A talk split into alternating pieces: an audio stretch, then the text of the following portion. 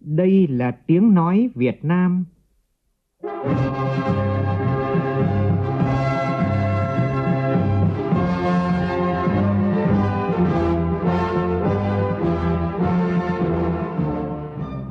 là tiếng nói Việt Nam,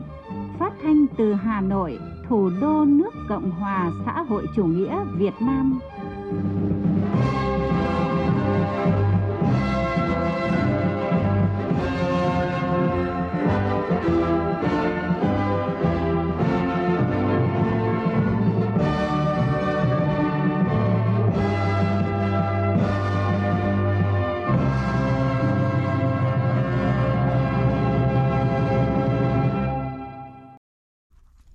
Kính chào quý vị và các bạn. Mời quý vị và các bạn nghe chương trình Thời sự trưa của Đài Tiếng Nói Việt Nam với những tin đáng chú ý sau.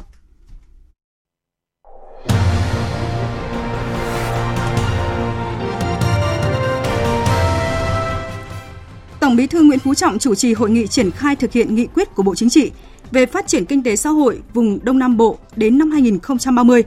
tầm nhìn đến năm 2045.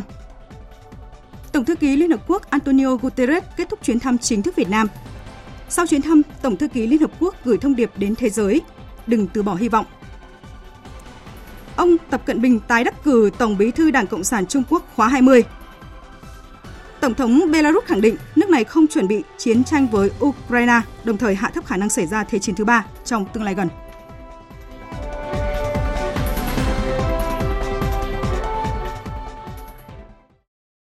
Bây giờ là tin chi tiết.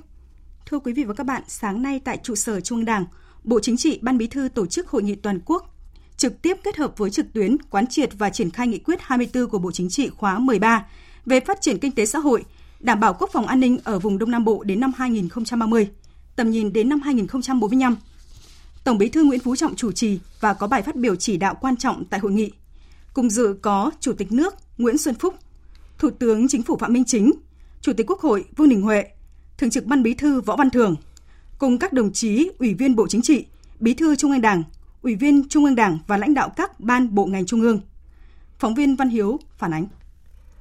Tiếp theo, ba hội nghị toàn quốc quán triệt triển khai thực hiện các nghị quyết mới của Bộ Chính trị về phát triển kinh tế xã hội, bảo đảm quốc phòng an ninh ở các vùng đồng bằng sông Cửu Long, Trung Du và miền núi Bắc Bộ và mới đây là vùng Tây Nguyên – đây là hội nghị thứ tư của được Bộ Chính trị tổ chức nhằm quán triệt sâu sắc trong toàn hệ thống chính trị và cả nước, đặc biệt là vùng Đông Nam Bộ, bao gồm Thành phố Hồ Chí Minh và 5 tỉnh trực thuộc trung ương gồm Tây Ninh, Bình Phước, Bình Dương, Đồng Nai và Rịa Vũng Tàu, tạo sự thống nhất cao về nhận thức và hành động trong toàn Đảng, toàn dân, toàn quân để triển khai thực hiện tốt nhất nghị quyết quan trọng này.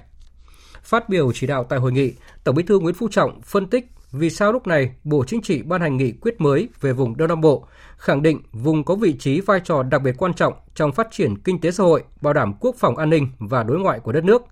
Với những tiềm năng, lợi thế vượt trội, vùng luôn là trung tâm đổi mới, năng động, sáng tạo hàng đầu của cả nước, là đầu tàu kinh tế và trung tâm phát triển công nghiệp, du lịch dịch vụ lớn nhất cả nước, với hạt nhân là đô thị đặc biệt Thành phố Hồ Chí Minh, trung tâm lớn nhất về kinh tế, văn hóa, giáo dục đào tạo, khoa học công nghệ,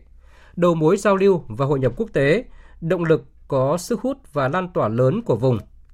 Tổng Bí thư cho biết, với những tiềm năng, lợi thế vượt trội, thời gian qua, các cấp ủy Đảng, chính quyền và nhân dân trong vùng đã phát huy truyền thống đoàn kết, cách mạng và tinh thần đổi mới sáng tạo, vượt qua nhiều khó khăn, thách thức, liên tục phấn đấu đạt được nhiều thành tựu quan trọng. Nổi bật là năm 2020, quy mô tổng sản phẩm trên địa bàn gọi tắt là GRDP của vùng Đông Nam Bộ tăng gấp gần 5 lần so với năm 2005 và 2,6 lần so với năm 2010, vượt mục tiêu đề ra. Vùng Đông Nam Bộ đã đóng góp 32% GDP của cả nước, 44,7% tổng thu ngân sách nhà nước. Thu nhập bình quân đầu người năm 2020 cao nhất cả nước. Cơ cấu kinh tế của vùng chuyển dịch theo hướng hiện đại, tỷ trọng công nghiệp chế biến chế tạo tăng nhanh, tỷ trọng khu vực dịch vụ vượt mục tiêu đề ra, tốc độ tăng trưởng khu vực dịch vụ cao nhất cả nước. Tuy nhiên, theo Tổng Bí thư, sau 17 năm thực hiện nghị quyết và kết luận của Bộ Chính trị khóa 9 và khóa 11, kinh tế xã hội của vùng còn nhiều tồn tại, hạn chế và khó khăn, thách thức lớn, phát triển chưa tương xứng với tiềm năng, lợi thế. Tình hình thực tế trên đây đã đặt ra yêu cầu phải khẩn trương nghiêm túc tiến hành tổng kết việc thực hiện nghị quyết số 53 của Bộ Chính trị khóa 9 và kết luận số 27 của Bộ Chính trị khóa 11 và nghiên cứu xây dựng, ban hành nghị quyết mới về vấn đề đặc biệt quan trọng này, góp phần tạo ra sự chuyển biến có tính đột phá trong công cuộc đổi mới, phát triển kinh tế xã hội, bảo đảm quốc phòng an ninh ở vùng đông nam bộ trong giai đoạn phát triển mới. Đây cũng là việc làm rất có ý nghĩa đối với miền đông, gian lao mà anh dũng luôn luôn là đầu tàu động lực phát triển của cả nước trong suốt hơn 35 năm đổi mới vừa qua cũng như đối với miền Nam thành đồng của Tổ quốc, Nam Bộ mến yêu, cách mạng và anh hùng. Đề cập về những ý tưởng mới, tinh thần mới, nội dung mới của nghị quyết Bộ Chính trị lần này, Tổng Bí thư Nguyễn Phú Trọng nêu rõ 3 điểm đáng chú ý. Thứ nhất, nghị quyết lần này đã quán triệt tinh thần nghị quyết đại hội 13 của Đảng, kế thừa, bổ sung, phát triển các quan điểm của nghị quyết số 53 thành những quan điểm chỉ đạo mới phù hợp với bối cảnh tình hình mới. Ở đây có nhiều nội dung thể hiện rất rõ tinh thần đổi mới, ý chí rất cao của Đảng ta, quyết tâm tạo ra sự chuyển biến mạnh mẽ, có tính đột phá trong việc phát triển vùng Đông Nam Bộ, góp phần thực hiện thắng lợi mục tiêu đến năm 2030 và tầm nhìn đến năm 2045 mà Đại hội 13 của Đảng đã đề ra. Để tạo được sự chuyển biến có tính đột phá đó trong việc phát huy tốt hơn nữa tiềm năng lợi thế của vùng và khắc phục triệt để những hạn chế yếu kém còn tồn tại trong thời gian qua, nghị quyết lần này tiếp tục khẳng định vị trí chiến lược và vai trò đặc biệt quan trọng của vùng về chính trị, kinh tế, văn hóa, xã hội, quốc phòng, an ninh và đối ngoại. Yêu cầu phải phát triển nhanh và bền vững, phù hợp hơn nữa với vị trí vai trò chiến lược của vùng động lực phát triển lớn nhất, đầu tàu kinh tế của cả nước. Coi đây là nhiệm vụ xuyên suốt của cả hệ thống chính trị, có ý nghĩa rất quan trọng đối với sự phát triển của các địa phương trong vùng và cả nước. Bộ chính trị đặc biệt nhấn mạnh cần phải đổi mới, mạnh mẽ, năng động, sáng tạo hơn nữa, tạo chuyển biến có tính đột phá trong việc tiếp tục xây dựng và phát triển vùng đông nam bộ trở thành trung tâm kinh tế, tài chính, thương mại, giáo dục và đào tạo, phát triển nguồn nhân lực chất lượng cao, khoa học công nghệ, đổi mới sáng tạo, chuyển đổi số hàng đầu của cả nước và khu vực đông nam á, giữ vai trò đầu tàu trong liên kết phát triển vùng đồng bằng sông cửu long, tây nguyên, duyên hải nam trung bộ và cả nước. Trong đó, thành phố hồ chí minh là thành phố kinh tế tri thức, trung tâm tài chính quốc tế, là điểm đến của tầng lớp trung lưu trí thức, nhất là trí thức trẻ, đến sinh sống và làm việc, có trình độ phát triển ngang tầm với thành phố lớn ở khu vực châu á, đóng vai trò là một cực tăng trưởng của vùng đông nam bộ và cả nước điểm lưu ý thứ hai là về mục tiêu và tầm nhìn Tổng Bí thư Nguyễn Phú Trọng nêu rõ, đây là nội dung hoàn toàn mới của nghị quyết lần này của Bộ Chính trị. Theo đó, nghị quyết 24 đã xác định rất rõ mục tiêu tổng quát và một số chỉ tiêu cụ thể đến năm 2030, tầm nhìn đến năm 2045 cho cả vùng Đông Nam Bộ. Và điểm lưu ý thứ ba, Tổng Bí thư nhấn mạnh về nhiệm vụ và giải pháp khi nghị quyết lần này đề ra khá đầy đủ, đồng bộ và mới mẻ các giải pháp đáp ứng yêu cầu của giai đoạn phát triển mới – bao gồm các nhóm nhiệm vụ, giải pháp về phát triển nhanh, bền vững, tạo bước đột phá trong kinh tế vùng. Tập trung hoàn thiện thể chế, chính sách phát triển và đẩy mạnh liên kết vùng. Về phát triển khoa học công nghệ, đổi mới sáng tạo, phát triển nguồn nhân lực và hoàn thiện kết cấu hạ tầng đô thị. Về phát triển văn hóa, xã hội, nâng cao đời sống vật chất và tinh thần của nhân dân. Về bảo đảm vững chắc quốc phòng an ninh. Về xây dựng, chỉnh đốn đảng và hệ thống chính trị, với quyết tâm cao, nỗ lực lớn nhằm thực hiện thành công các đột phá chiến lược về thể chế, chính sách vượt trội, về xây dựng hệ thống kết cấu hạ tầng đồng bộ hiện đại và về phát triển nguồn nhân lực chất lượng cao, nhất là đội ngũ cán bộ lãnh đạo, quản lý vốn đang là những khó khăn, thách thức lớn nhất hiện nay của vùng, đặc biệt là thành phố Hồ Chí Minh. Vấn đề thứ ba được Tổng Bí thư tập trung phân tích và làm rõ trong bài phát biểu chỉ đạo tại hội nghị là phải làm gì và làm như thế nào để thực hiện cho bằng được và có kết quả cụ thể nghị quyết của Bộ Chính trị lần này. nêu rõ 5 yêu cầu đối với các địa phương trong vùng. Tổng Bí thư Nguyễn Phú Trọng đề nghị bên cạnh việc phải nhận thức đầy đủ và sâu sắc mục đích, ý nghĩa, yêu cầu, nội dung của nghị quyết, nắm thật vững những quan điểm, tư tưởng chỉ đạo, những công việc phải làm. Trên cơ sở đó, có sự thống nhất cao về ý chí, quyết tâm của cả nước, của toàn vùng, của từng địa phương trong vùng, của cấp ủy, các ngành từ trung ương đến địa phương. Từ quan điểm quan trọng cần đặc biệt lưu ý là trên cơ sở đổi mới về tư duy và nhận thức, phải đẩy mạnh việc xây dựng, hoàn thiện thể chế, chính sách phát triển vùng. Tổng Bí thư Nguyễn Phú Trọng cũng đề nghị tăng cường, nâng cao, làm tốt hơn nữa công tác xây dựng bộ máy tổ chức và cán bộ, nâng cao năng lực và phẩm chất lãnh đạo, sức chiến đấu của các cấp ủy, tổ chức đảng, hiệu lực, hiệu quả quản lý của các cấp chính quyền, tăng cường đào tạo, bồi dưỡng đội ngũ cán bộ,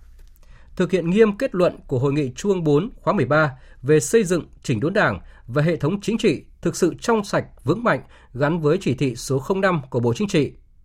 Kiên trì, kiên quyết đấu tranh phòng chống tham nhũng, tiêu cực, thực hành tiết kiệm, chống lãng phí, tăng cường sự lãnh đạo của Đảng, hiệu lực, hiệu quả quản lý của các cấp chính quyền, xây dựng đội ngũ cán bộ, đảng viên thật sự có bản lĩnh chính trị vững vàng, tiên phong, gương mẫu về đạo đức và lối sống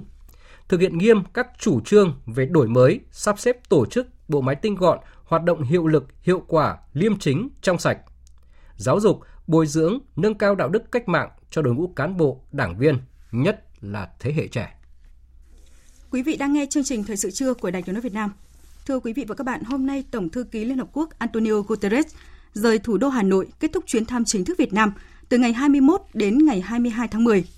Chuyến thăm diễn ra đúng vào dịp kỷ niệm 45 năm Việt Nam trở thành thành viên chính thức của Liên Hợp Quốc, có ý nghĩa rất quan trọng đối với quan hệ giữa Việt Nam và Liên Hợp Quốc hiện đang phát triển tốt đẹp. Trong các cuộc hội đàm và hội kiến với lãnh đạo Đảng và Nhà nước Việt Nam, Tổng thư ký Liên Hợp Quốc đánh giá cao vai trò và tiếng nói của Việt Nam trên trường quốc tế, khẳng định hoàn toàn ủng hộ những trụ cột chính trong đường lối phát triển đất nước của Việt Nam. Hai bên bày tỏ quan ngại về tác động tiêu cực của đại dịch biến đổi khí hậu, an ninh lương thực, năng lượng, tình hình lạm phát và nhấn mạnh để giải quyết các thách thức này, trong đó có kiểm soát lạm phát, cần có sự chung tay của các nước trên thế giới. Lãnh đạo Việt Nam đánh giá cao những sáng kiến, nỗ lực của Liên Hợp Quốc và cá nhân Tổng thư ký Liên Hợp Quốc Antonio Guterres trong thúc đẩy tìm kiếm giải pháp đối với các vấn đề này. Hai bên cũng nhất trí việc gia tăng hợp tác giữa ASEAN và Liên Hợp Quốc, coi trọng vai trò của ASEAN duy trì hòa bình, ổn định an ninh, an toàn và tự do hàng hải, hàng không ở Biển Đông, giải quyết hòa bình các tranh chấp trên cơ sở luật pháp quốc tế, đặc biệt là Công ước Liên Hợp Quốc về luật biển năm 1982. Thưa quý vị và các bạn, ngay sau khi kết thúc chuyến thăm chính thức Việt Nam, trên Twitter cá nhân, Tổng thư ký Liên Hợp Quốc Antonio Guterres đã đăng tải một đoạn clip ngắn về chuyến thăm Việt Nam cùng thông điệp Đừng từ bỏ hy vọng. Theo người đứng đầu tổ chức đa phương lớn nhất hành tinh, Hành trình 45 năm Việt Nam gia lập Liên Hợp Quốc là một câu chuyện về sự thay đổi và hy vọng được viết lên bởi chính người dân Việt Nam. Biên tập viên Thu Hoài tổng hợp thông tin. Trong dòng trạng thái đăng tải trên Twitter cá nhân, Tổng thư ký Liên Hợp Quốc Antonio Guterres viết Từ Việt Nam, thông điệp của tôi gửi tới những người trẻ trên toàn thế giới rất đơn giản. Đừng từ bỏ hy vọng. Bạn có thể tin tưởng vào tôi để lan tỏa ý tưởng của mình và hỗ trợ những nỗ lực của bạn để xây dựng một thế giới tốt đẹp hơn, công bằng hơn, bền vững hơn cho tất cả mọi người. Kèm theo dòng trạng thái là đoạn clip ghi lại chuyến tham quan của Tổng thư ký Liên Hợp Quốc Antonio Guterres đến những danh lam thắng cảnh, những di tích văn hóa lịch sử nổi tiếng mang tính biểu tượng của thủ đô Hà Nội như Hồ Hoàn Kiếm, Văn Miếu Quốc Tử Giám, Đặc biệt, đoạn clip cũng ghi lại một số hình ảnh của buổi tọa đàm do chính Tổng thư ký Liên Hợp Quốc Antonio Guterres chủ trì với gần 400 lãnh đạo trẻ và thanh niên Việt Nam. Chúng ta đang phải đối mặt với rất nhiều nguy cơ từ các đại dịch mới nổi, biến đổi khí hậu, bất bình đẳng trên thế giới. Cách duy nhất để vượt qua những thách thức này là chúng ta phải thống nhất các nỗ lực, phải hành động cùng nhau. Và để làm được, chúng ta phải thực sự đoàn kết, Chuyến thăm chính thức hai ngày của Tổng thư ký Liên Hợp Quốc Antonio Guterres tới Việt Nam diễn ra vào một thời điểm có ý nghĩa khi Việt Nam kỷ niệm 45 năm trở thành thành viên chính thức của Liên Hợp Quốc và trong bối cảnh Việt Nam vừa hoàn thành xuất sắc vai trò Ủy viên không thường trực Hội đồng Bảo an Liên Hợp Quốc nhiệm kỳ 2020-2021, được bầu làm thành viên Hội đồng Nhân quyền Liên Hợp Quốc nhiệm kỳ 2023-2025. Trên trang web chính thức của Liên Hợp Quốc cũng đăng tải những thông tin về chuyến thăm Việt Nam của Tổng thư ký Liên Hợp Quốc Antonio Guterres, trong đó nhấn mạnh, hơn cả một mối quan hệ đối tác bền chặt, hành trình 45 năm Việt Nam là thành viên của Liên Hợp Quốc còn là câu chuyện về sự thay đổi và hy vọng được viết nên bởi chính người dân Việt Nam. Kinh tế Việt Nam tiếp tục duy trì đá tăng trưởng tích cực bất chấp những dự báo ảm đạm về kinh tế thế giới. Thông tin đưa ra là những nhận định của báo chí chuyên gia quốc tế tuần qua. Điều này cho thấy Việt Nam đang tiếp tục khẳng định vị thế trong chuỗi cung ứng thu hút mạnh mẽ các nhà đầu tư nước ngoài. Báo cáo mới công bố của Văn phòng Nghiên cứu Kinh tế Vĩ mô ASEAN Cộng 3 dự báo tăng trưởng GDP của Việt Nam trong năm nay ở mức 7%, nhờ nhu cầu bên ngoài mạnh mẽ, nhu cầu trong nước phục hồi và dòng vốn FDI mạnh. Trang web của Viện Kế toán Công chứng Anh và Sứ Quên cho rằng, trong bối cảnh các nền kinh tế lớn gặp nhiều thách thức, các công ty chuyển dịch chuỗi cung ứng, thì các nền kinh tế mới nổi, trong đó có Việt Nam, đang có tiềm năng thúc đẩy kinh tế, duy trì tốc độ tăng trưởng cao. Trong khi đó, chuyên trang về đầu tư Việt Nam Pre-Elfring dẫn số liệu Tổ chức Sở hữu trí tuệ thế giới cho biết, Việt Nam đứng thứ 48 trên 132 quốc gia về chỉ số đổi mới toàn cầu.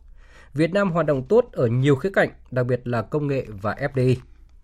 Trang Nikkei trích dẫn đánh giá của công ty đầu tư Woodwater Capital nhận định Việt Nam là một thị trường độc đáo với các doanh nghiệp ấn tượng. Công ty này cũng đã đầu tư vào nhiều doanh nghiệp công nghệ tại Việt Nam. Tờ The Star cho biết dòng vốn FDI mạnh mẽ từ Hàn Quốc cũng đã và đang tạo động lực đáng kể cho Việt Nam trong cuộc đua nâng cao chuỗi giá trị toàn cầu và phát triển bền vững. Nhờ những bước phát triển nhanh chóng, tích cực, trang EMS Now nhận định Việt Nam là một trong năm quốc gia đóng vai trò là những con hổ châu Á kỷ nguyên thứ hai với tốc độ phát triển nhanh nhất khu vực. Tỉnh Hậu Giang vừa ban hành quyết định về tiêu chí lựa chọn nhà đầu tư vào khu công nghiệp trên địa bàn tỉnh. Bên cạnh việc quy định tiêu chí dự án đầu tư có đóng góp vào ngân sách tỉnh tối thiểu là 10 tỷ đồng mỗi năm. Sau thời gian ưu đãi thuế, Hậu Giang cũng quy định tiêu chí dự án đầu tư có phương án quản lý cũng như là bảo vệ môi trường khả thi và thân thiện với môi trường. Nhà đầu tư đạt được các tiêu chí và phù hợp ngành nghề thu hút đầu tư vào khu công nghiệp trên địa bàn tỉnh sẽ được cơ quan đăng ký đầu tư xem xét thực hiện quy trình chấp thuận chủ trương đầu tư, đồng thời chấp thuận nhà đầu tư theo quy định. Về kinh nghiệm, nhà đầu tư đã triển khai ít nhất một dự án đầu tư xây dựng kết cấu hạ tầng khu công nghiệp tương đương tại các tỉnh, thành phố Bình Dương, Vũng Tàu, Đồng Nai, Bắc Ninh, Bắc Giang, Quảng Ninh, Đà Nẵng, Hải Phòng, Hà Nội và thành phố Hồ Chí Minh và đã lắp đầy 60% trở lên. Các ngành nghề Hậu Giang ưu tiên gồm công nghệ tiên tiến, công nghệ thân thiện với môi trường, kho bãi và các hoạt động hỗ trợ vận tải, sản xuất sản phẩm điện tử, máy vi tính và sản phẩm quang học, sản xuất thiết bị điện, sản xuất sản phẩm tiết kiệm năng lượng, sản xuất máy móc, thiết bị phụ tùng, máy phục vụ cho sản xuất nông nghiệp, máy chế biến thực phẩm, thiết bị tưới tiêu, sản xuất chế biến sản phẩm từ lương thực thực phẩm, chế biến thức ăn chăn nuôi và thức ăn nuôi trồng thủy sản, thủy công mỹ nghệ, sản xuất đồ uống, dịch vụ hậu cần logistics. Sau khi Hàn Quốc thực hiện chính sách tuyển dụng lao động là người nước ngoài mới, Cục Quản lý Lao động nước ngoài cho biết là đã nhận được phản ánh về việc, về việc một số cá nhân tổ chức không có chức năng đưa người lao động đi làm việc ở nước ngoài quảng cáo, mời chào người lao động nộp tiền tham gia các khóa học nghề và thi tuyển để đi làm việc tại Hàn Quốc theo thị thực E7 không đúng quy định pháp luật của Việt Nam và Hàn Quốc. Cục Quản lý Lao động nước ngoài đề nghị người lao động cảnh giác với các thông tin mời chào, lừa đảo này, đồng thời lưu ý là các doanh nghiệp hoạt động dịch vụ đưa lao động đi nước ngoài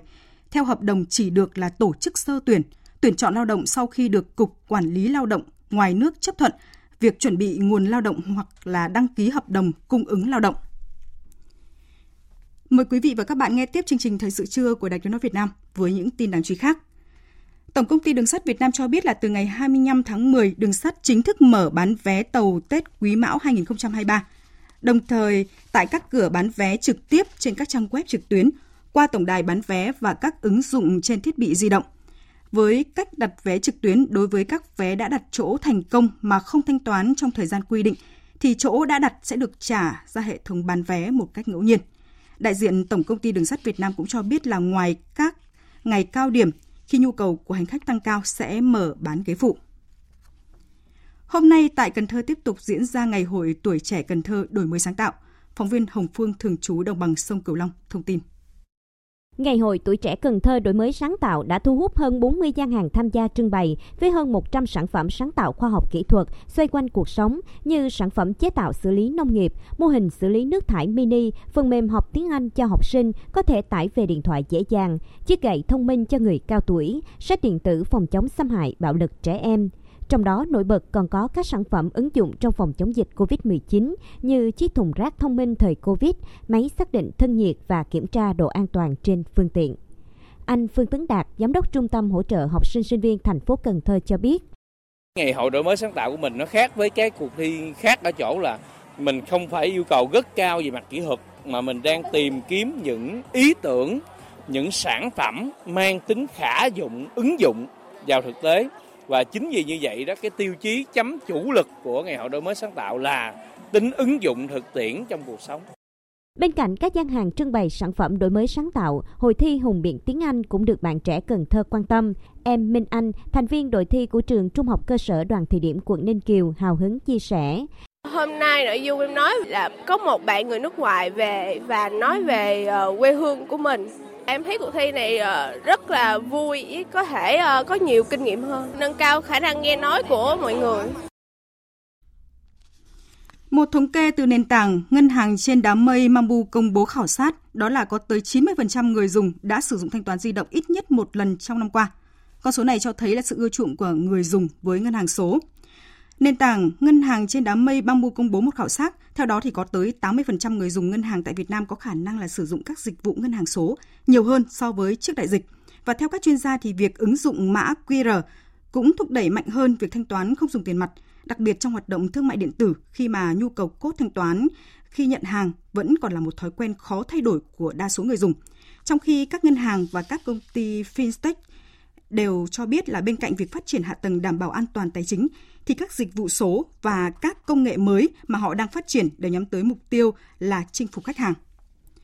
Thưa quý vị và các bạn, Hội nông dân các cấp trên địa bàn tỉnh Yên Bái đã và đang tích cực đồng hành hỗ trợ, hướng dẫn hội viên nông dân từng bước ứng dụng công nghệ số trong sản xuất kinh doanh.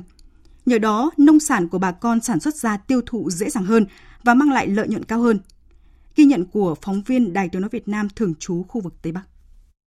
Chỉ với chiếc điện thoại thông minh, bà Triệu Thị Kiên ở thôn Hồ Sen, xã Bạch Hà, huyện Yên Bình, tỉnh Yên Bái đã giới thiệu bán các sản phẩm bưởi da xanh và ổi Đài Loan của gia đình tới hàng nghìn khách hàng gần xa. Khi cán bộ hội nông dân xã hướng dẫn cho gia đình sử dụng điện thoại thông minh để bán hàng trực tiếp trên Facebook, Zalo thì sản phẩm tiêu thụ một cách dễ dàng. Đến nay, trừ chi phí, việc bán sản phẩm đã thu lãi trên 200 triệu đồng. Hoa quả là mình phải là trồng là sạch, không phun thuốc, phải đảm bảo chất lượng thì là cũng livestream lên để bán hàng nên là thường xuyên là gia đình tôi không đủ hàng để bán ra thị trường. Gia đình ông Hoàng Thanh Nghị ở thôn Làng Cần, xã Đại Minh, huyện Yên Bình nhiều năm trồng bưởi đặc sản Đại Minh với trên 80 gốc bưởi từ 30 đến 45 tuổi. Qua mạng xã hội, thương lái đã đặt mua toàn bộ vườn bưởi của gia đình để cung cấp ra thị trường Hà Nội. Tổ chuyển đổi số của xã là cũng đã đến từng hộ nông dân để hướng dẫn các cái cách và phương pháp. Chính từ cái nội dung này mà cũng giúp đỡ gia đình chúng tôi cũng như là nhiều hộ nông dân bán được hàng nông sản từng bước nâng cao cái giá thành. Xác định muốn chuyển đổi số thành công phải bắt đầu từ chính người nông dân. Thời gian qua, Hội Nông dân tỉnh Yên Bái đã tổ chức nhiều hội nghị tập huấn, hướng dẫn chuyển đổi số cho hội viên. Ông Hoàng Xuân Long, Phó Chủ tịch Thường trực Hội Nông dân tỉnh Yên Bái cho biết, đến nay Hội Nông dân các cấp trong tỉnh đã liên kết với trên 30 doanh nghiệp tiêu thụ sản phẩm nông lâm sản cho bà con nông dân trên địa bàn. Cùng với đó, phối hợp với Bưu điện tỉnh ký kết thu thập thông tin 40.000 hộ sản xuất nông nghiệp để giới thiệu và bán sản phẩm trên sàn giao dịch thương mại điện tử postmart.vn. Hiện đã có trên 10.000 hộ được cấp tài khoản trên postmart.vn với 108 sản phẩm ô cốp được giới thiệu như chè bát tiên Minh Bảo, trà san tuyết Búng Luông, cao cà ga leo Viễn Sơn – gạo xén củ Mường Lò, mật ong Vân Hội, Sơn Trà, miền giới phiên. Tới đây là chúng tôi ký chương trình phối hợp với lại Sở Thông tin và Truyền thông để đẩy mạnh cái việc à, tăng cường tuyên truyền cho hội viên nông dân, nâng cao cái nhận thức về chuyển đổi số trong phát triển nông nghiệp. Về ca mắc cúm AH5 tại địa bàn xã Đông Thành, huyện Thanh Ba, tỉnh Phú Thọ. Theo thông tin từ Viện Vệ sinh Dịch tế Trung ương, từ khi xuất hiện triệu chứng và phát hiện mắc cúm AH5, Bệnh nhi này đã tiếp xúc gần với 56 người. Qua điều tra giả soát thì Trung tâm Kiểm soát Bệnh tật tỉnh Phú Thọ đã tiến hành lấy mẫu toàn bộ người tiếp xúc gần và gửi Viện Vệ sinh Dịch tễ Trung ương để xét nghiệm. Và toàn bộ diện tích sinh hoạt chăn nuôi của gia đình và các hộ xung quanh cũng đã được phun tiêu độc khử trùng 3 lần. Mặc dù hiện nay chưa ghi nhận sự lây lan của cúm AH5 từ người sang người tại địa phương, nhưng ngành y tế tỉnh Phú Thọ vẫn tiếp tục chỉ đạo các cán bộ theo dõi, giám sát chặt chẽ các trường hợp tiếp xúc gần, đảm bảo đúng thời gian theo quy định, đồng thời lấy mẫu xét nghiệm nhiều loại gia cầm xung quanh khu vực phát hiện ca bệnh. Bộ Y tế khuyến cáo là người dân không ăn gia cầm, các sản phẩm gia cầm ốm, chết và không rõ nguồn gốc, bảo đảm ăn chín uống sôi, rửa tay sạch bằng xà phòng trước khi ăn. Không giết mổ, không vận chuyển, mua bán gia cầm và sản phẩm gia cầm không rõ nguồn gốc. Khi phát hiện gia cầm ốm, chết, tuyệt đối không được giết mổ, sử dụng mà phải thông báo ngay cho đơn vị thú y và chính quyền địa phương. Khi có các biểu hiện như là sốt, ho, đau ngực, khó thở có liên quan đến gia cầm, phải đến ngay các cơ sở y tế để khám và điều trị kịp thời. Liên quan đến phản ánh chậm khắc phục sửa chữa đường hư hỏng trên quốc lộ 19 qua địa bàn tỉnh Bình Định, ông Nguyễn Trung Dũng, giám đốc công ty trách nhiệm hữu hạn BOT 36.71 cho biết là sau 8 năm đi vào khai thác, nhiều đoạn trên tuyến quốc lộ này đã bị hư hỏng và cần được thử sửa chữa. Dự kiến trong tháng 11 tới sau khi được Cục Đường bộ Việt Nam chấp thuận kế hoạch sửa chữa, nhà đầu tư sẽ tiến hành sửa chữa tổng thể mặt đường, đặc biệt những đoạn tuyến qua tỉnh Bình Định.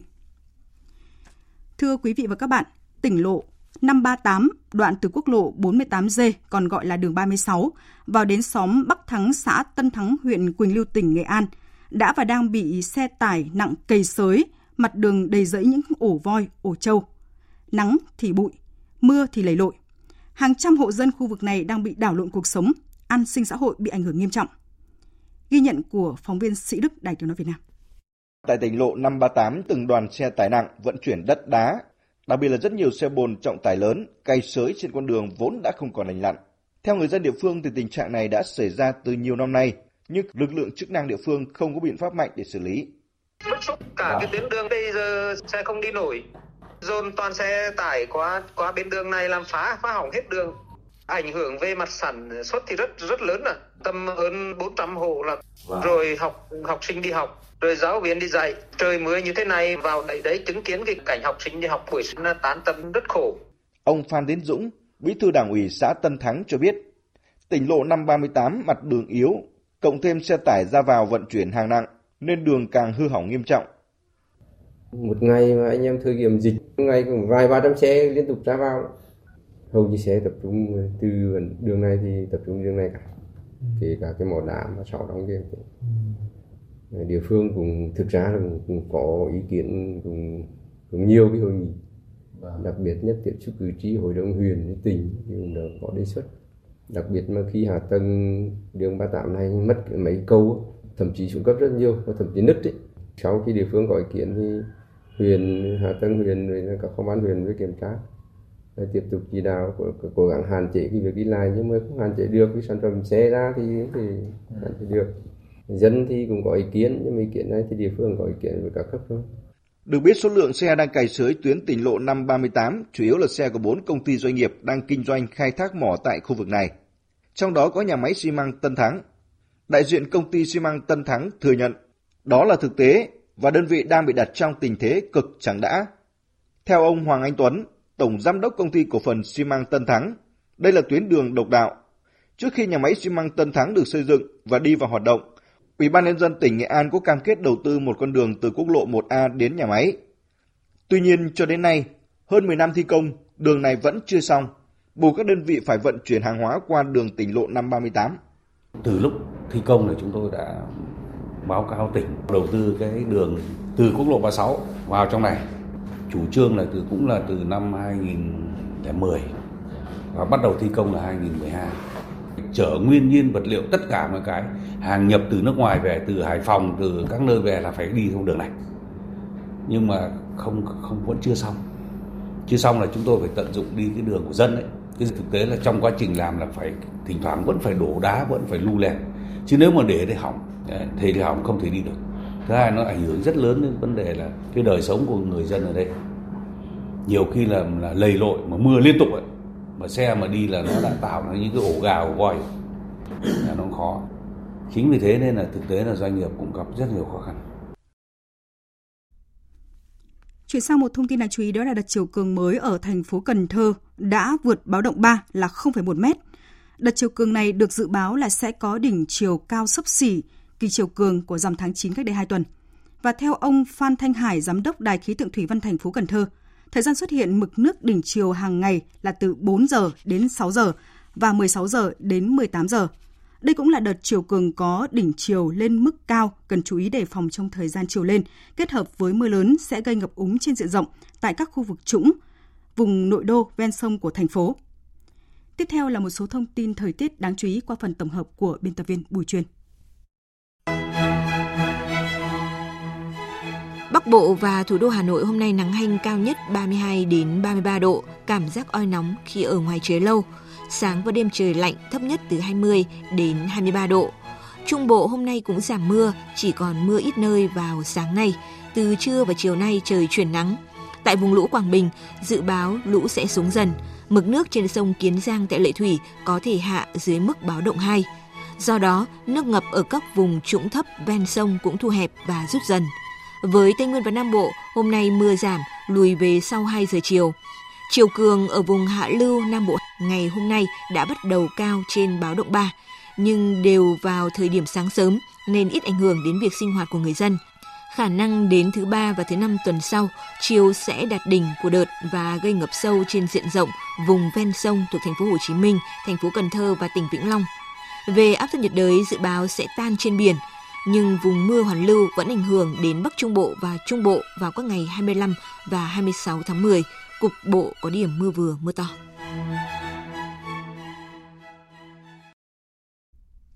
Chương trình thời sự trưa tiếp tục với phần tin quốc tế.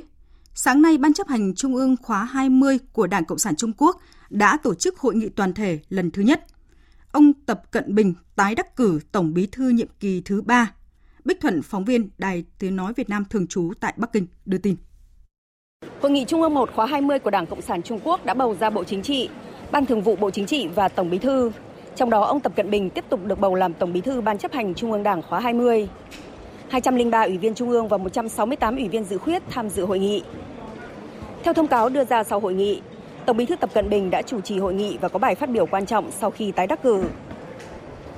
Bộ Chính trị Trung ương Đảng Cộng sản Trung Quốc khóa 20 gồm 24 thành viên, trong đó có 7 thành viên thường vụ Bộ Chính trị, bao gồm các ông Tập Cận Bình, Lý Cường, Triệu Lạc Tế, Vương Hộ Ninh, Thái Kỳ, Đinh Tiết Tường và Lý Hy. Ông Tập Cận Bình sinh năm 1953, lần đầu tiên được bầu vào chức vụ Tổng bí thư Đảng Cộng sản Trung Quốc vào năm 2012 tại Đại hội 18. Đây là nhiệm kỳ thứ ba của ông trên cương vị lãnh đạo cao nhất của Đảng Cộng sản Trung Quốc. Hội nghị cũng thông qua thành viên Ban Bí thư quyết định các thành viên của Quân ủy Trung ương, trong đó Tổng Bí thư Tập Cận Bình giữ chức Chủ tịch Quân ủy Trung ương. Trong đó Tổng Bí thư Tập Cận Bình giữ chức Chủ tịch Quân ủy Trung ương. Hội nghị còn phê chuẩn các chức danh Bí thư, Phó Bí thư và Ủy viên Thường vụ Ủy ban Kiểm tra Kỷ luật Trung ương khóa 20 vừa được bầu trước đó tại hội nghị toàn thể lần thứ nhất của Ủy ban này.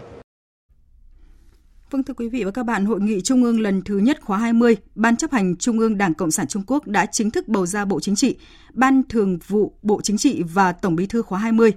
Đồng chí Tập Cận Bình tái cử Tổng Bí thư Ban chấp hành Trung ương Đảng Cộng sản Trung Quốc. Và nhân dịp này, Tổng Bí thư Nguyễn Phú Trọng đã gửi điện chúc mừng Tổng Bí thư Tập Cận Bình. Nội dung điện mừng như sau. Nhân dịp đồng chí được bầu lại làm Tổng Bí thư Ban chấp hành Trung ương Đảng Cộng sản Trung Quốc, Thay mặt Ban chấp hành Trung ương Đảng Cộng sản Việt Nam và nhân danh cá nhân, tôi thân ái gửi tới đồng chí lời chúc mừng nồng nhiệt nhất. Tôi hết sức vui mừng và chân thành chúc mừng thành công của Đại hội đại biểu lần thứ 20 Đảng Cộng sản Trung Quốc, nhất là những bước phát triển sáng tạo trong việc không ngừng hoàn thiện hệ thống lý luận về chủ nghĩa xã hội đặc sắc Trung Quốc trong thời đại mới, cũng như những tầm nhìn chiến lược mà mục tiêu nhiệm vụ quan trọng mà đại hội đề ra cho sự phát triển dài hạn của Trung Quốc hướng tới thực hiện thành công mục tiêu 100 năm lần thứ hai – Tôi tràn đầy tin tưởng dưới sự lãnh đạo của Trung ương Đảng Cộng sản Trung Quốc với đồng chí là hạt nhân và sự định hướng của tư tưởng Tập Cận Bình về chủ nghĩa xã hội đặc sắc Trung Quốc trong thời đại mới. Toàn Đảng, toàn dân Trung Quốc nhất định sẽ hoàn thành các mục tiêu mà đội 20 đề ra, sớm thực hiện thắng lợi mục tiêu cơ bản, hoàn thành hiện đại hóa xã hội chủ nghĩa, tiến tới xây dựng Trung Quốc thành quốc gia xã hội chủ nghĩa hiện đại, giàu mạnh, dân chủ, văn minh, hài hòa và tươi đẹp. Chúng tôi rất trân trọng và đánh giá cao những tình cảm tốt đẹp sự quan tâm đóng góp to lớn của đồng chí đối với quan hệ Việt Nam Trung Quốc vì lợi ích của nhân dân hai nước. Tôi luôn luôn hết sức coi trọng và sẵn sàng của đồng chí tiếp tục dành sự quan tâm cao độ, chỉ đạo các cấp các ngành, các địa phương hai bên quán triệt thực hiện tốt các thỏa thuận và nhận thức chung cấp cao đưa quan hệ láng giềng hữu nghị và đối tác hợp tác chiến lược toàn diện Việt Nam Trung Quốc lên một tầm cao mới, ổn định, lành mạnh, bền vững, đáp ứng lợi ích căn bản lâu dài của hai đảng, hai nước và nhân dân hai nước vì hòa bình, ổn định, hợp tác và phát triển của khu vực và trên thế giới. Tôi mong sớm được gặp lại đồng chí để chúng ta cùng nhau đi sâu trao đổi những vấn đề chiến lược, góp phần tăng cường hơn nữa tin cậy chính trị, đề ra những định hướng lớn cho tương lai phát triển tốt đẹp của quan hệ hai nước. Chúc đồng chí dồi dào sức khỏe, hạnh phúc và thành công. Chuyển sang những tin quốc tế đáng chú ý khác, Belarus không chuẩn bị chiến tranh với Ukraine. Đây là khẳng định vừa được Tổng thống nước này Alexander Lukashenko, nhà lãnh đạo Belarus cũng hạ thấp khả năng xảy ra thế chiến thứ ba trong tương lai gần. Tuyên bố được đưa ra trong bối cảnh có nhiều cáo buộc quân đội Belarus có thể tham gia cùng Nga trong chiến dịch quân sự đặc biệt tại Ukraine. Phía Belarus cho biết là việc thành lập lực lượng chung Belarus và Nga là để đáp trả việc triển khai các lực lượng của NATO giáp biên giới nước này. Tổng thống Kazakhstan ông Kasim Tokayev tuyên bố kết quả cuộc bầu cử tổng thống nước trước thời hạn vào cuối tháng 11 tới sẽ trở thành cơ sở truyền thống chính trị mới của đất nước. Phóng viên Đài Tiếng Nói Việt Nam thường trú tại Liên bang Nga đề cập. Tổng thống Kazakhstan Kasim Tokayev nhấn mạnh rằng kết quả của cuộc bầu cử vào ngày 20 tháng 11 sẽ đặt ra một truyền thống chính trị mới về nhiệm kỳ tổng thống có trách nhiệm, giới hạn bằng thời hạn 7 năm một lần.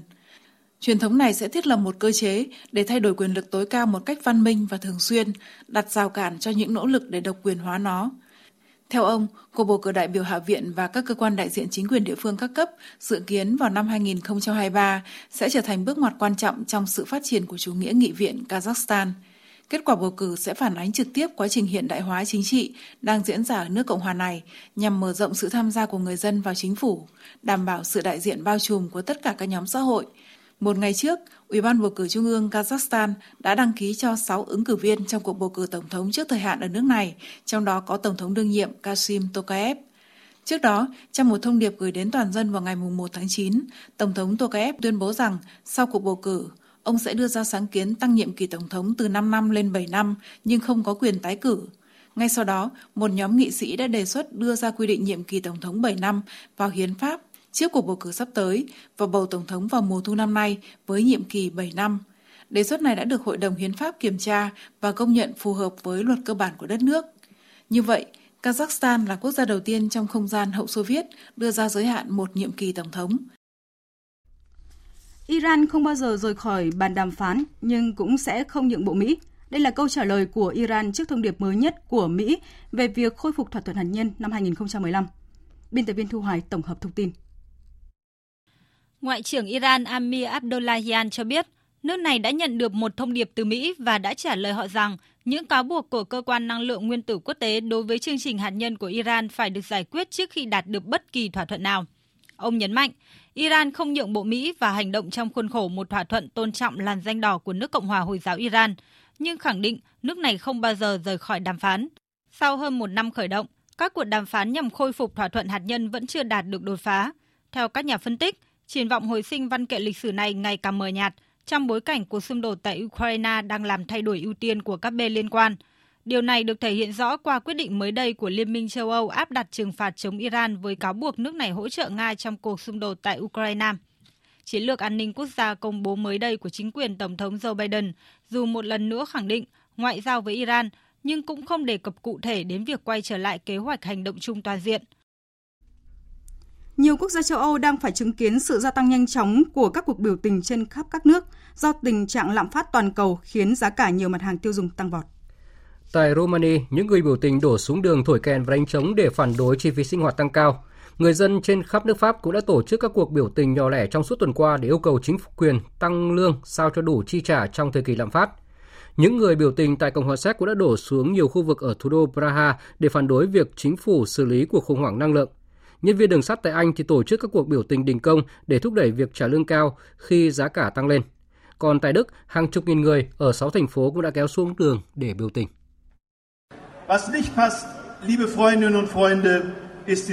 Có gì đó chưa ổn khi những người ở thuê trong một căn hộ hai phòng lại được đối xử giống như chủ sở hữu một căn biệt thự có hồ bơi. Gánh nặng đè lên những người có thu nhập thấp, những người vẫn phải đi thuê nhà. Vì vậy, chúng tôi kêu gọi giảm giá điện, giá ga, cần có những hỗ trợ sâu hơn nữa và đặc biệt là đối với những người có thu nhập thấp và trung bình.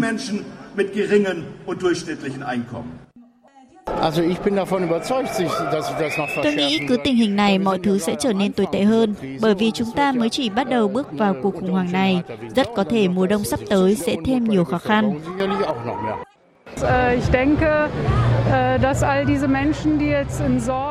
Tôi cho rằng nhiều người đang rất lo lắng làm sao để sống qua ngày. Vì vậy cần có những hành động ngay lập tức. Chính phủ đã tìm nhiều cách để hỗ trợ, song vẫn cần thêm nữa. Cùng với người dân nhiều nước châu Âu, hàng nghìn người Anh cũng đã xuống đường đòi Anh gia nhập EU, coi Brexit là một thất bại. Các tổ chức cho biết là sẽ có khoảng 10.000 người trở lên tham gia cuộc tuần hành trong bối cảnh đảng bảo thủ đang tìm kiếm nhà lãnh đạo mới sau khi bà Liz Truss, thủ tướng tại vị ngắn nhất của Anh từ chức. Dưới phê bình đổ lỗi cho việc Anh rời EU là nguyên nhân dẫn đến tăng trưởng kém.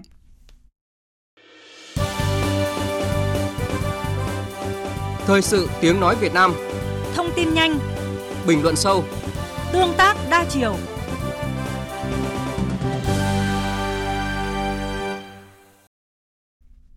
Thưa quý vị và các bạn, theo báo cáo của cơ quan quản lý chuyên ngành thú y các địa phương, từ đầu năm 2022 đến nay, nhiều dịch bệnh nguy hiểm đã xảy ra trên đàn vật nuôi ở phạm vi rộng. Từ nay đến cuối năm, nguy cơ các loại dịch bệnh nguy hiểm trên động vật tiếp tục phát sinh và lây lan là rất cao do nhu cầu tiêu thụ lớn. Việc tái đàn tăng mạnh, các địa phương cần chủ động tăng cường triển khai các giải pháp phòng chống dịch bệnh, tránh tổn thất cho người chăn nuôi. Phóng viên Đài Tiếng Nói Việt Nam có bài đề cập.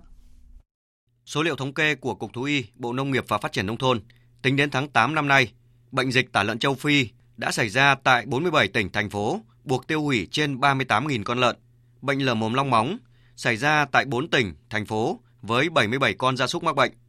Bệnh viêm da nổi cục xảy ra tại 13 tỉnh, thành phố với trên 2.100 con trâu bò mắc bệnh.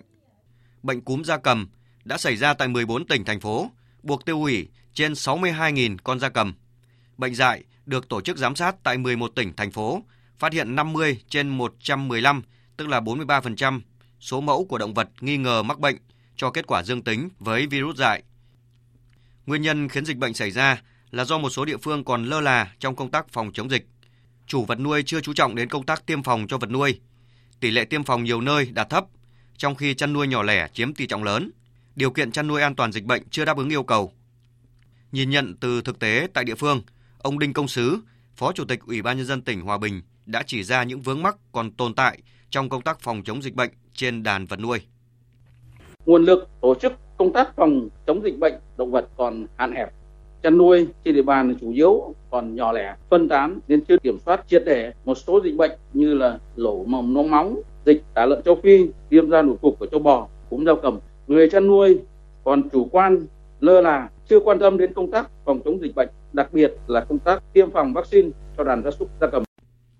Để khẩn trương kiểm soát các ổ dịch bệnh động vật đang xảy ra, phòng ngừa các ổ dịch mới phát sinh và lây lan, vừa qua, Bộ Nông nghiệp và Phát triển Nông thôn đã có công văn số 4516 về tăng cường triển khai công tác phòng chống dịch bệnh động vật, đề nghị Sở Nông nghiệp và Phát triển Nông thôn, Ủy ban nhân dân các cấp thành lập các đoàn công tác đi kiểm tra, đôn đốc công tác phòng chống dịch bệnh,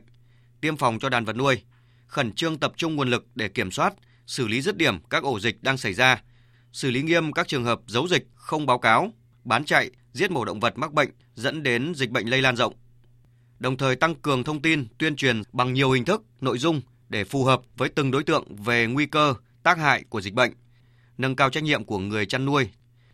Theo bà Hạ Thúy Hạnh, Phó Giám đốc Trung tâm Khuyến nông Quốc gia, để công tác phòng chống dịch bệnh động vật đạt hiệu quả, về lâu dài, việc tập trung triển khai nhân rộng các mô hình đảm bảo an toàn sinh học, an toàn dịch bệnh, qua đó hình thành nhiều hơn các chuỗi và các vùng chăn nuôi an toàn dịch bệnh là yêu cầu đặt ra và dịch bệnh tả lợn châu Phi hiện nay chưa có vaccine phòng bệnh. Vì vậy mà cái giải pháp chăn nuôi an toàn sinh học vẫn là giải pháp hữu hiệu nhất để ngăn ngừa mầm bệnh có thể vào khu vực chăn nuôi. Có các tiêu chuẩn chăn nuôi an toàn sinh học trong chăn nuôi lợn nông hộ, công tác giống chẳng hạn. Giống thì bao giờ cũng khuyến cáo bà con nông dân mua từ cơ sở giống có nguồn gốc xuất xứ rõ ràng, đã được tiêm phòng các loại vaccine theo từng lứa tuổi lợn. Cái thứ hai là vấn đề thức ăn đảm bảo đủ hàm lượng dinh dưỡng. Theo ông Nguyễn Văn Long, quyền cục trưởng Cục Thú y, Bộ Nông nghiệp và Phát triển nông thôn, kiểm soát tốt dịch bệnh trên động vật, góp phần tạo điều kiện thuận lợi cho tái đàn, tăng đàn vật nuôi. Theo đó, các địa phương cần bố trí các nguồn lực để tổ chức thực hiện có hiệu quả các chương trình kế hoạch quốc gia về phòng chống dịch bệnh đã được Thủ tướng Chính phủ phê duyệt, đồng thời đẩy mạnh việc xây dựng cơ sở vùng an toàn dịch bệnh. Hệ thống thú y thì đã chỉ đạo thành lập các cái tổ công tác kỹ thuật trực tiếp đến các địa phương để hướng dẫn hỗ trợ giám sát cái việc tổ chức tái đàn lợn, đảm bảo rằng là tái đàn có hiệu quả, áp dụng các cái biện pháp an toàn sinh học và an toàn dịch bệnh để tránh trường hợp là dịch bệnh lại tái phát. Đồng thời là các tổ công tác, các cái cơ quan chuyên môn cũng có trách nhiệm hướng dẫn rất là chi tiết cụ thể các biện pháp chăn nuôi an toàn sinh học và vệ sinh ờ, phòng bệnh cũng như là tiêm phòng các cái bệnh khác. Đồng thời là giám sát chặt chẽ, chủ động phát hiện các cái trường hợp nghi nếu mà có bệnh thì phải xử lý ngay để tránh lây lan ờ, diện rộng. Chăn nuôi là ngành kinh tế có vai trò quan trọng trong sản xuất nông nghiệp. Tuy vậy, lĩnh vực này ở nước ta vẫn còn không ít những tồn tại bất cập. Để đạt được mục tiêu tăng trưởng trong những tháng cuối năm, đồng thời ngăn chặn hiệu quả dịch bệnh, các ban ngành chức năng cùng chính quyền các địa phương và các hộ chăn nuôi cần phối hợp chặt chẽ, thực hiện nghiêm các giải pháp phòng chống dịch bệnh để tiếp tục phát triển chăn nuôi theo hướng ổn định và bền vững. Thưa quý vị và các bạn, trong tuần thế giới có rất nhiều diễn biến đáng chú ý. Từ tình hình chính trường các quốc gia cho tới điểm nóng như xung đột Ukraine, bán đảo Triều Tiên. Mời quý vị và các bạn cùng chúng tôi nhìn lại những sự kiện quốc tế nổi bật trong tuần qua những con số ấn tượng, những phát ngôn đáng chú ý. Những phát ngôn ấn tượng, những con số đáng chú ý sau 7 ngày làm việc, Đại hội đại biểu toàn quốc lần thứ 20 Đảng Cộng sản Trung Quốc đã bế mạc vào sáng ngày 22 tháng 10 tại Đại lễ đường Nhân dân Bắc Kinh. Đại hội xác định nhiệm vụ trọng tâm của Đảng Cộng sản Trung Quốc khóa mới đó là đoàn kết, dẫn dắt nhân dân các dân tộc hoàn thành xây dựng cường quốc xã hội chủ nghĩa hiện đại, thực hiện mục tiêu phấn đấu 100 năm thứ hai, thúc đẩy sự phục hưng vĩ đại của dân tộc Trung Hoa bằng hiện đại hóa kiểu Trung Quốc. Sáng nay, Ban chấp hành Trung ương khóa 20 tổ chức hội nghị toàn thể lần thứ nhất, bầu ra Bộ Chính trị, Ban Thường vụ, Bộ Chính trị và Tổng Bí thư. Tôi thừa nhận không thể đảm trách nhiệm vụ mà tôi đã được Đảng Bảo thủ giao phó. Do đó, tôi đã nói chuyện với Quốc vương để thông báo rằng tôi sẽ từ chức lãnh đạo Đảng Bảo thủ. Một cuộc bầu chọn lãnh đạo Đảng Bảo thủ sẽ hoàn thành trong tuần tới. Tôi sẽ tiếp tục làm thủ tướng cho tới khi chọn được người kế nhiệm. Dưới sức ép từ chính nội bộ Đảng Bảo thủ, Thủ tướng Anh Liz Truss hôm 20 tháng 10 đã phải tuyên bố từ chức chỉ sau 44 ngày cầm quyền, trở thành thủ tướng tại vị ngắn nhất trong lịch sử nước Anh. Sau sự ra đi của bà Liz Truss, Đảng Bảo thủ lập tức khởi động cuộc tìm kiếm ứng cử viên tiếp quản vị trí thủ tướng và kết quả dự kiến sẽ được công bố trước thứ Sáu tuần sau. Tuy nhiên, bất cứ nhân vật nào được lựa chọn cũng sẽ đối mặt với khó khăn rất lớn trong việc đoàn kết nội bộ đảng và xử lý vấn đề lạm phát kỷ lục, nguy cơ suy thoái kinh tế của nước Anh. Lạm phát kỷ lục cũng là con sóng thần đang quét qua các nước châu Âu, đó là cảnh báo của Chủ tịch Nghị viện châu Âu Roberta Metsola. Liên minh châu Âu đang trải qua tỷ lệ lạm phát hai con số và lãi suất tăng nhanh chóng đang tạo ra một cơn sóng thần thực sự quét sạch tiền lương và ngân sách quốc gia, không còn thời gian cho những bước đi nhỏ. Điều chúng ta cần bây giờ là những bước đi nhảy vọt. Trong khi đó, Hội nghị Thượng đỉnh châu Âu vẫn không thể thống nhất các biện pháp khẩn cấp nhằm hạ nhiệt giá năng lượng, trong đó có áp giá trần khí đốt. Các cuộc biểu tình đang gia tăng nhanh chóng tại một số quốc gia như Pháp, Romania, Cộng hòa Séc để kêu gọi các chính phủ hành động mạnh mẽ hơn. Hôm qua, hơn 24.000 người cũng đã tuần hành tại 6 thành phố lớn của Đức. 2.400, đó là số máy bay không người lái mà Ukraine và phương Tây cáo buộc Iran cung cấp cho Nga để sử dụng trong cuộc xung đột Ukraine. Trong khi đó, cả Nga và Iran kiên quyết bác bỏ cáo buộc. Tranh cãi giữa hai bên đã đốt nóng cuộc họp kín của Hội đồng Bảo an Liên Hợp Quốc khi các nước phương Tây đe dọa sẽ áp đặt các gói trừng phạt mới đối với Iran và kêu gọi Liên Hợp Quốc tiến hành điều tra. Đáp lại, ông Amir Said Iravani, đại diện Iran tại Liên Hợp Quốc, khẳng định Iran categorically rejected Iran bác bỏ hoàn toàn những tuyên bố vô căn cứ và không có cơ sở rằng Iran đã chuyển giao các máy bay không người lái để sử dụng trong cuộc xung đột tại Ukraine.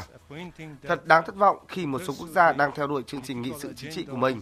cố gắng khởi động một chiến dịch thông tin sai lệch chống lại Iran.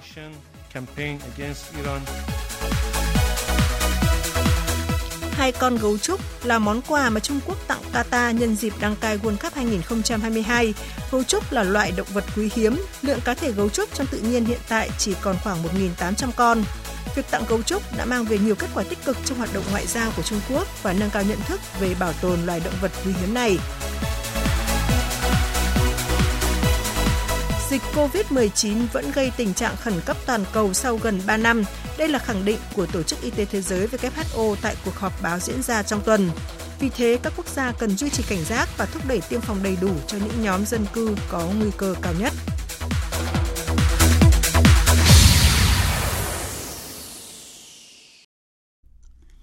Tiếp theo chương trình là trang tin thể thao.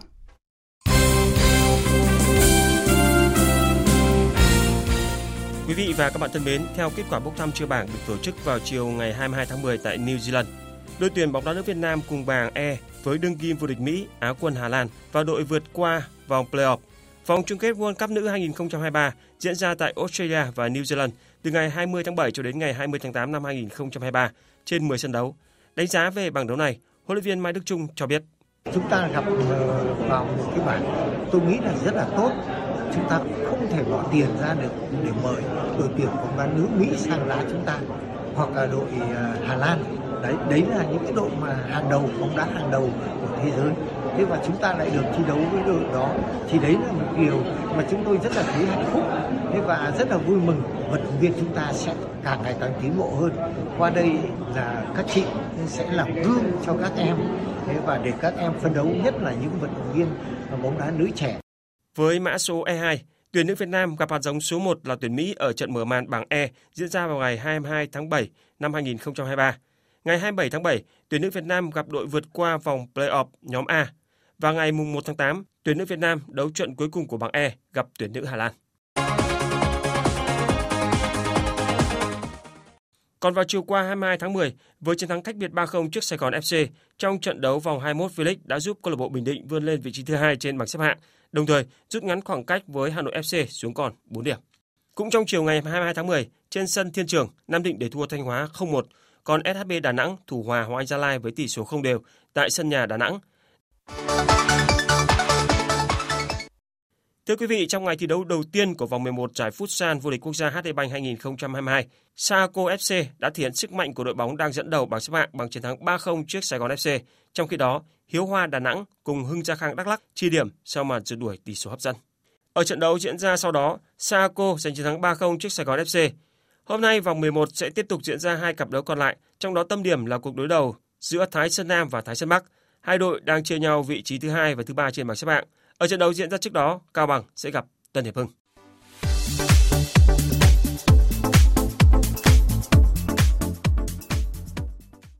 Thưa quý vị và các bạn, câu lạc bộ Chelsea và câu lạc bộ Manchester United tiếp tục phải chia điểm tại vòng 13 Premier League, trong khi Man City thu hẹp khoảng cách với câu lạc bộ Arsenal bằng chiến thắng câu lạc bộ Brighton. Câu lạc bộ Chelsea và câu lạc bộ Manchester United thêm một lần nữa bất phân thắng bại khi hai đội cầm hòa nhau 1-1 đầy kịch tính ở trận cầu tâm điểm vòng 13 Premier League. Đây đã là trận hòa thứ 5 liên tiếp khi hai đội bóng chạm trán nhau tại đấu trường cao nhất nước Anh. Trận hòa trước Chelsea đã giúp Manchester United giữ vững vị trí thứ 5 ở ngoại hạng Anh với 20 điểm, kém chính Chelsea một điểm. Trong khi đó, câu lạc bộ Manchester City nối dài trận toàn thắng tại Etihad bằng việc đánh bại Brighton với tỷ số 3-1. Chiến thắng này giúp đoàn quân của huấn luyện viên Pep Guardiola có trong tay 26 điểm sau 11 trận đã đấu và chỉ còn kém đội đầu bảng là Arsenal đúng một điểm. Cũng ở loạt trận này, câu lạc bộ Everton đã giành chiến thắng 3-0 trước câu lạc bộ Crystal Palace. Còn tại sân City Ground, đội chủ sân Nottingham Forest đã tạo nên cú sốc khi đánh bại câu lạc bộ Liverpool với tỷ số 1-0. Dự báo thời tiết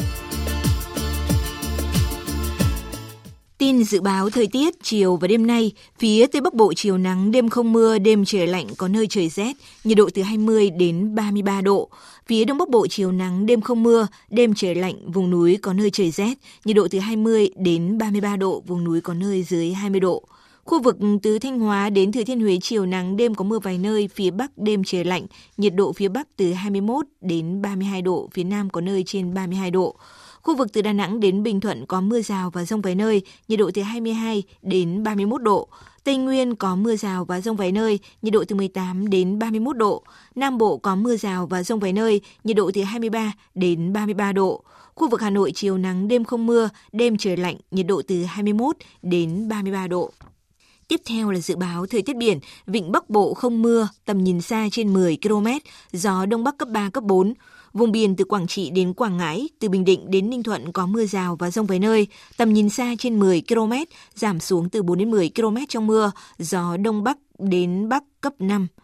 Vùng biển từ Bình Thuận đến Cà Mau và khu vực giữa Biển Đông có mưa rào rải rác và có nơi có rông, tầm nhìn xa trên 10 km, giảm xuống từ 4 đến 10 km trong mưa, gió Đông Bắc cấp 3, cấp 4.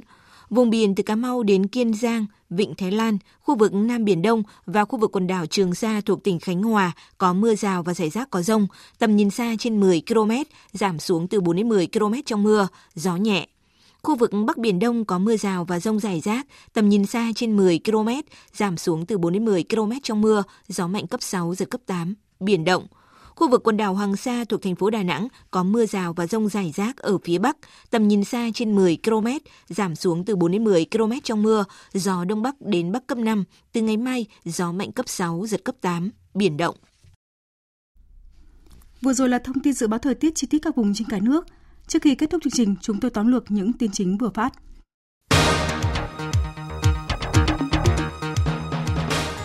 Chủ trì hội nghị triển khai thực hiện nghị quyết của Bộ Chính trị về phát triển kinh tế xã hội vùng Đông Nam Bộ đến năm 2030, tầm nhìn đến năm 2045.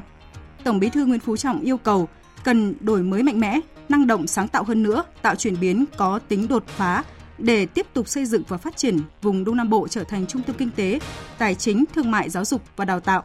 giữ vai trò đầu tàu trong liên kết phát triển vùng đồng bằng sông Cửu Long, Tây Nguyên, Duyên Hải, Nam Trung Bộ và cả nước. Việt Nam đang tiếp tục khẳng định vị thế trong chuỗi cung ứng, thu hút mạnh mẽ các nhà đầu tư nước ngoài. Báo cáo mới công bố của Văn phòng Nghiên cứu Kinh tế Vĩ mô ASEAN Cộng 3 dự báo tăng trưởng GDP của Việt Nam trong năm nay ở mức 7% nhờ nhu cầu trong nước phục hồi và dòng vốn FDI tăng mạnh. Sáng nay tại hội nghị toàn thể lần thứ nhất Ban chấp hành Trung ương khóa 20 của Đảng Cộng sản Trung Quốc, ông Tập Cận Bình tái đắc cử Tổng bí thư nhiệm kỳ thứ ba.